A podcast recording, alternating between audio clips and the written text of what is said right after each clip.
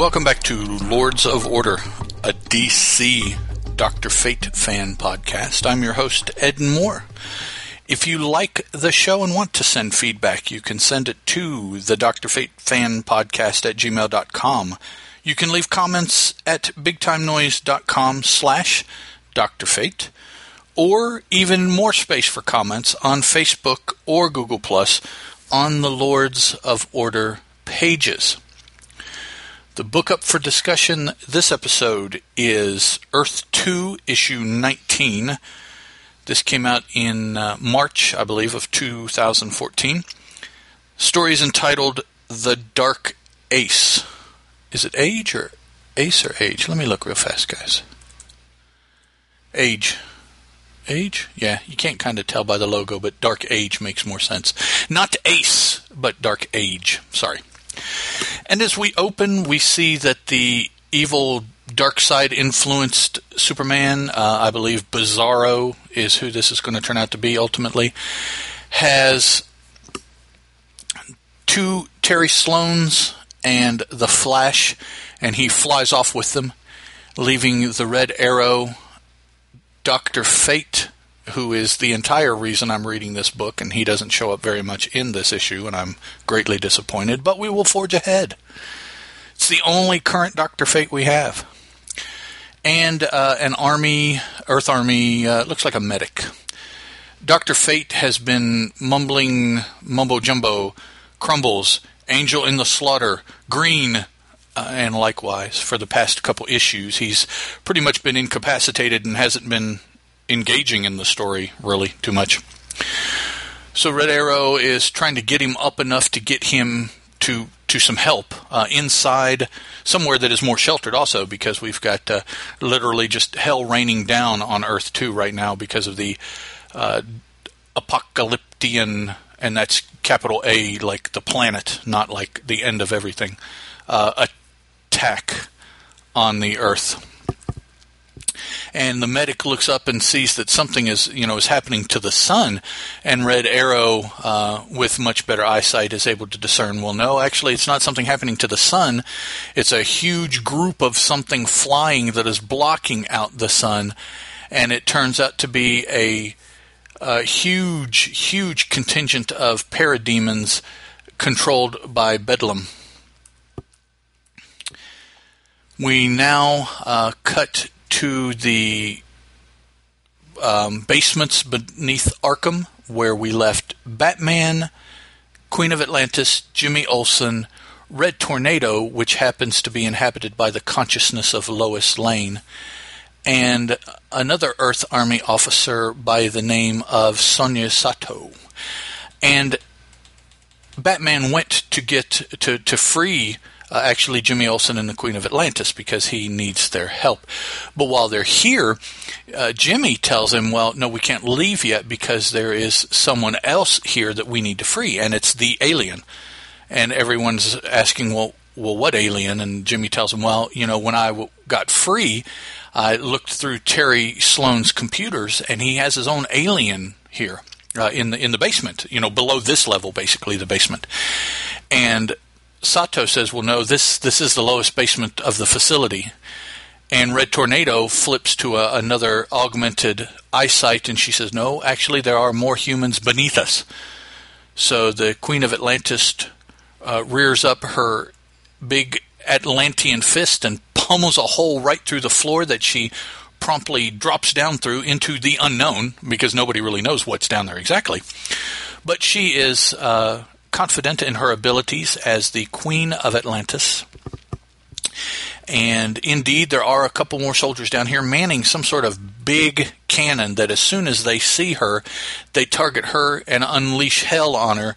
And she emerges merely smoking, you know, as if, uh, you know, the steam, like the surface temperature increased, but she was not harmed.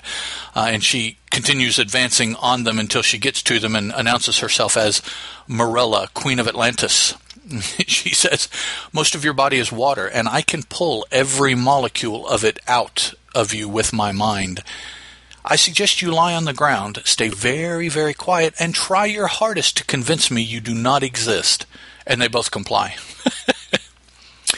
So the rest of the uh, Ursat team uh, drops down through the hole. And Batman asks Marella uh, if she would kindly rip these doors apart that the guards were standing in front of with the big honking gun protecting. Uh, turns to Red Tornado and tells her, and it would be cool if you are ready to uh, attack full bore whatever's back here, because obviously behind these kind of doors it's pretty nasty. And just as they're about to, one of the guards stands up and says, No, no, no, please don't do anything. You'll scare him. Let me open the door instead. And, you know, that just further confuddles everybody. But sure enough, the guard gets up and, you know, punches in her, her little code there and opens the door. And we see behind the door, uh, the doors, is a nice, uh, efficiency looking apartment. You know, you've got a living room and a kitchen and a bedroom on back there with a young, uh, teenage, maybe, uh, black gentleman in, in regular attire standing here, kind of dumbstruck that the doors just kind of opened up. And he says, Hi, uh, with big blue eyes and a nice big smile, just like nothing's going on, you know? And you would think he would be freaked out because uh, Jimmy Olsen looks normal, but the other four of these people, there's nothing normal looking about their appearance, you know? Um, so he's, he's acting like it's, it's no thing but a chicken wing. Uh, we cut back to uh, Superman slash Bizarro, who unceremoniously drops his captives on the front lawn of the White House. The White House is behind him, and we see here that uh, I said Bedlam is in charge of the parademons, didn't I? I believe that's Beguile.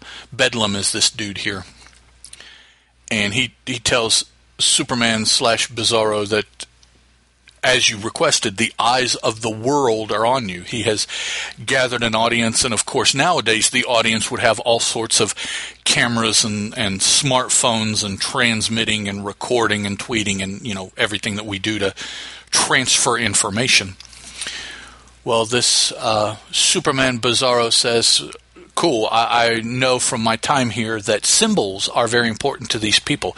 So let's give them a symbol of, of us. Let's give them our symbol to to take with them, to insert, as it were, into their consciousness. So he flies off, uh, grabs up the Washington Monument, just rips it off the platform.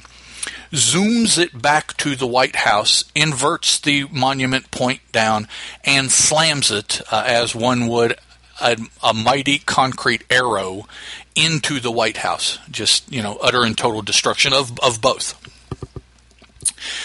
Um, now we cut back to the opening scene, which is the upper uh, ground level outside Arkham, which is where Batman and crew are in the basements beneath. And this is where we meet back up with the befuddled Dr. Fate, the World Army medic, and Red Arrow. So he is trying to Red Arrow, he, with some of the other World uh, Army troops here, trying to hold off this massive parademon assault, which uh, by by all accounts, it looks like is directed at them. So the the parademons are coming for this group, and um, suddenly it occurs to Red Arrow the phrase angel in the slaughter that Dr. Fate uttered. We cut back to the below ground aspect of Arkham, the story therein, and we see the um, black gentleman who we will come to find out is Val Zod. Uh, speaking to the guard, whose name we now know is Kim, and asking if everything's all right. And she says, Everything's fine, Val. These people are just here for a visit. Again, n- nobody is, is saying anything or making any aggressive moves. You know, everybody's just kind of chill. Uh, Val says, Ah, visitors, I've just made tea. And he walks up to Batman and he hands him a cup and he says, I hope you like chamomile. And Batman starts, I. And then you can just feel uh, that he changes and he says, Yes, thank you um, Batman asks him, Why are you locked in here? And Val Zod, or Val, says, I'm not locked in here. I'm not locked in here. I'm here for my own protection. Terry, Terry Sloan, one of the duo of schmucks that the Superman Bizarro has on the uh, front lawn of the White House, by the way, says I'm free to go whenever I like. And the Red Arrow or the uh, Red Tornado asks Terry, and Batman says Sloan. So, uh, proving that this is indeed Terry Sloan's alien, although he doesn't look very alien. Jimmy says, I'm sorry to say this, but Terry, in quote marks, isn't who you think he is. Have you been inside, uh, outside at all? And Val says, I, I don't go outside. I, I, and then you see him, uh, the the drawing. He's starting to sweat. He's starting to potentially succumb to something. Looks like an attack of vertigo. He he says there's there's something, and then he falls to the floor and starts to to fetal up on everybody. Batman slumps down and says he's reacting to something. This room may have been protecting him from our environment, or and Val looks up at Batman and says, "You you hurt." And then Batman kind of rears back a little bit and he says, "I know what this is." And he reaches into his uh, into his tunic on a necklace that he always carries around, and he pulls out the end of the necklace, and there's a nice big green slab of kryptonite there, and it's glowing uh, that that nice ghastly green that regular kryptonite does. And Batman says he's Kryptonian. And as he's holding this piece of kryptonite, you know, he's holding it up away from Val. Uh, you can see Val kind of reacting non favorably at the bottom of the panel, indicating that Batman was indeed correct.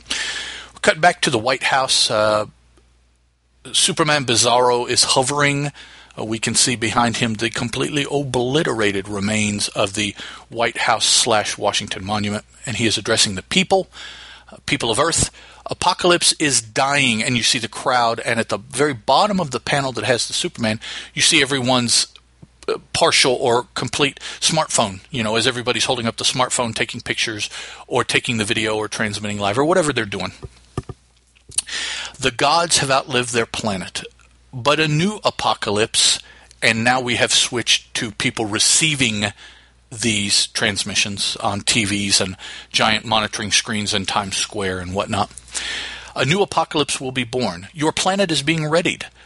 Uh, da, da, da, da da. and Superman Bizarro finishes up Rejoice, for you have been chosen. All hail Darkseid. I believe that's how you pronounce it. D A R K S E I D. That could be Dark Seed. I've always pronounced it Dark Side. I'm not sure off the top of my head what is correct. But we'll go with it. You know who I'm talking about.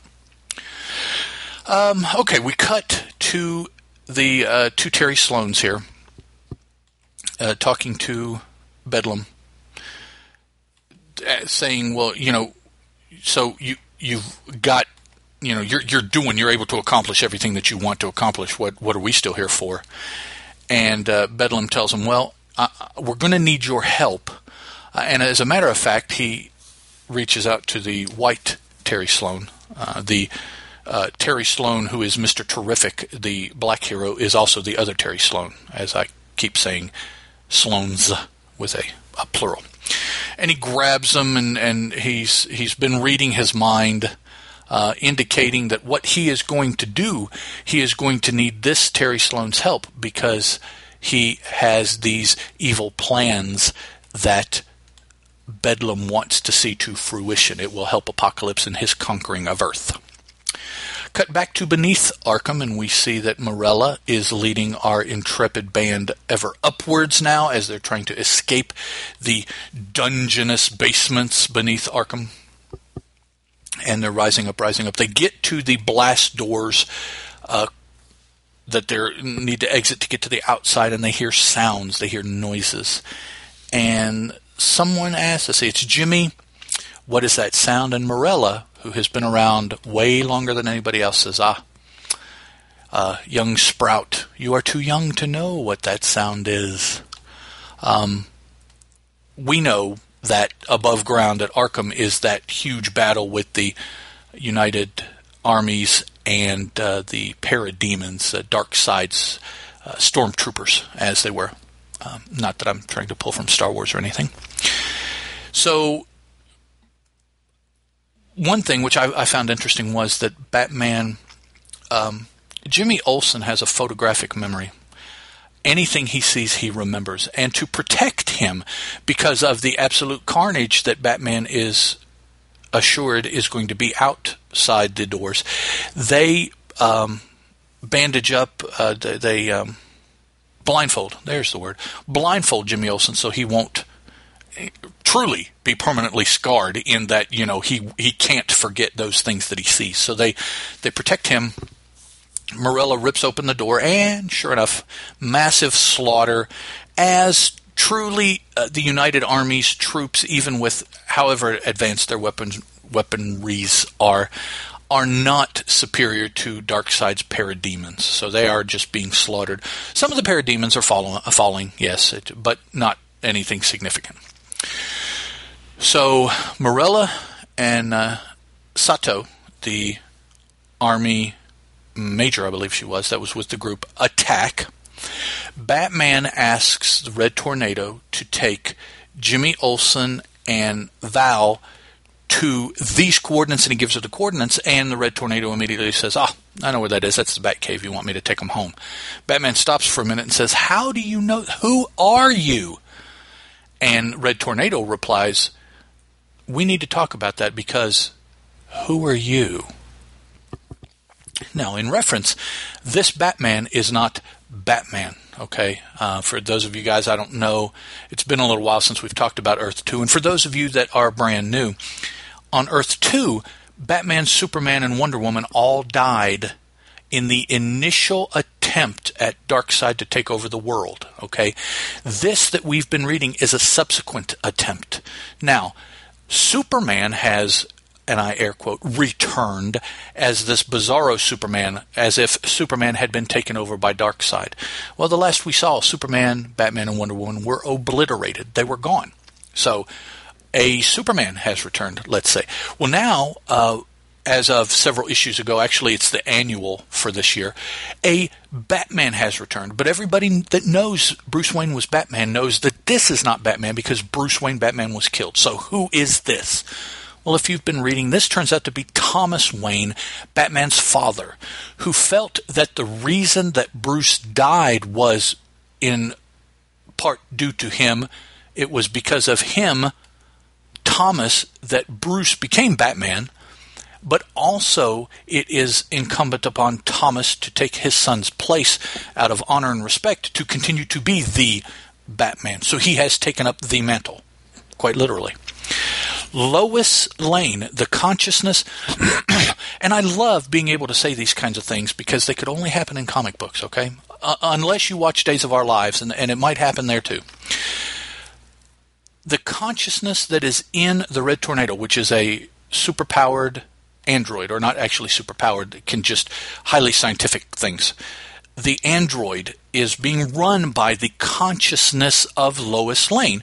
Uh, for longtime readers of DC Comics, we know Lois Lane as Superman's girlfriend slash wife. I believe in this reality it was uh, the wife. So, along with being Superman's wife, she knew who Batman was. So she knows Lois Lane that this person is not Batman. No one um, of import, I think a couple people know, but no one knows that the consciousness in this android is anything more than just an artificial consciousness, as opposed to a real living person's consciousness that got transferred over to try to save her life. Uh, again, air quotes, of course. Her body died, but she, all the things that made Lois Lane now exist in this android body. She just switched bodies. So, for all intents and purposes, this is Lois Lane. That would be her alter ego. Nobody really knows that.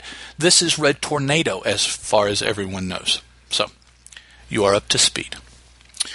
So, Red Tornado flies off with Jimmy Olsen and Val. We see now falling from the sky uh, is the angel that Dr. Fate had been talking about that Red Arrow mentioned as he was looking up fighting. Diving down through the parademons is Hawk Girl, who for the past couple issues has been kind of missing from the group because she went off to do her own little mission and it's taken her a little while to get back hooked up with the group. So she flies down and scoops up Batman, Marella, and Major Sato, carrying carrying them all mind you. She's got Marella on one arm, okay, holding her like, you know, the interlocked uh, hand, wristy thing kind of hold, and she's holding Batman, who is holding Sato. Now, you know, I superheroes and whatnot, but really, is is Hawk Girl's wrist and elbow and shoulders really strong enough to do this kind of thing? I mean, you know, she's got wings. That's one thing. Maybe she's got hollow bones because she's light, and she's got she's more durable because she flies fast and you know all those kind of things I can understand. But having the strength, you know, you you figure Batman goes up pretty solid 220, 230. Uh, Sato, Major Sato, even if she's small, goes probably anywhere from 150 to 170. And Marella, who the heck knows how much she weighs? You know, she's got the, the density of, say, an Aquaman because she is punching holes through feet of concrete in the floor, and uh, so who knows? She, her her. My thought is that the density of the skin and bones is what gives them the strength.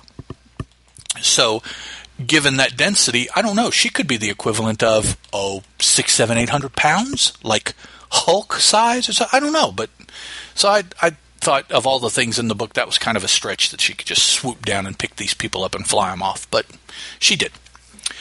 Uh, now, the epilogue to the story, ep- epilogue, epilogue, sorry, we back away from all the happenings on the ground to where we can see Earth from space, and we see this huge, ugly gash in the Earth, like somebody's just taken a big knife and just slashed the planet. Uh, because when Steppenwolf was killed, he released this energy burst that you know traveled and just gouged the Earth. So we're seeing this from space because we start there and then we, we zoom in, zoom in, zoom in, zoom in to the rough epicenter of where it occurred, and we find under the rubble a huge circular nimbus of green energy is glowing. And those of you that have read the previous couple issues can kind of uh, assume what that must be, and we more than likely will see next issue if we are correct or not. So, not a bad story, I guess. It's it's mildly entertaining. I, I, will be honest; it's much more entertaining when I sit here and speak it than when I sat and read it. I don't know why. I guess because I can put all the things vocally that I was thinking in my head, and it entertained me more. Anyways, I don't know if it entertained you guys, but I hope it did. So there we go. Uh, next issue that we'll talk about will be an old Fate appearance. That will be way old as we trip back to more fun comics, issue 60.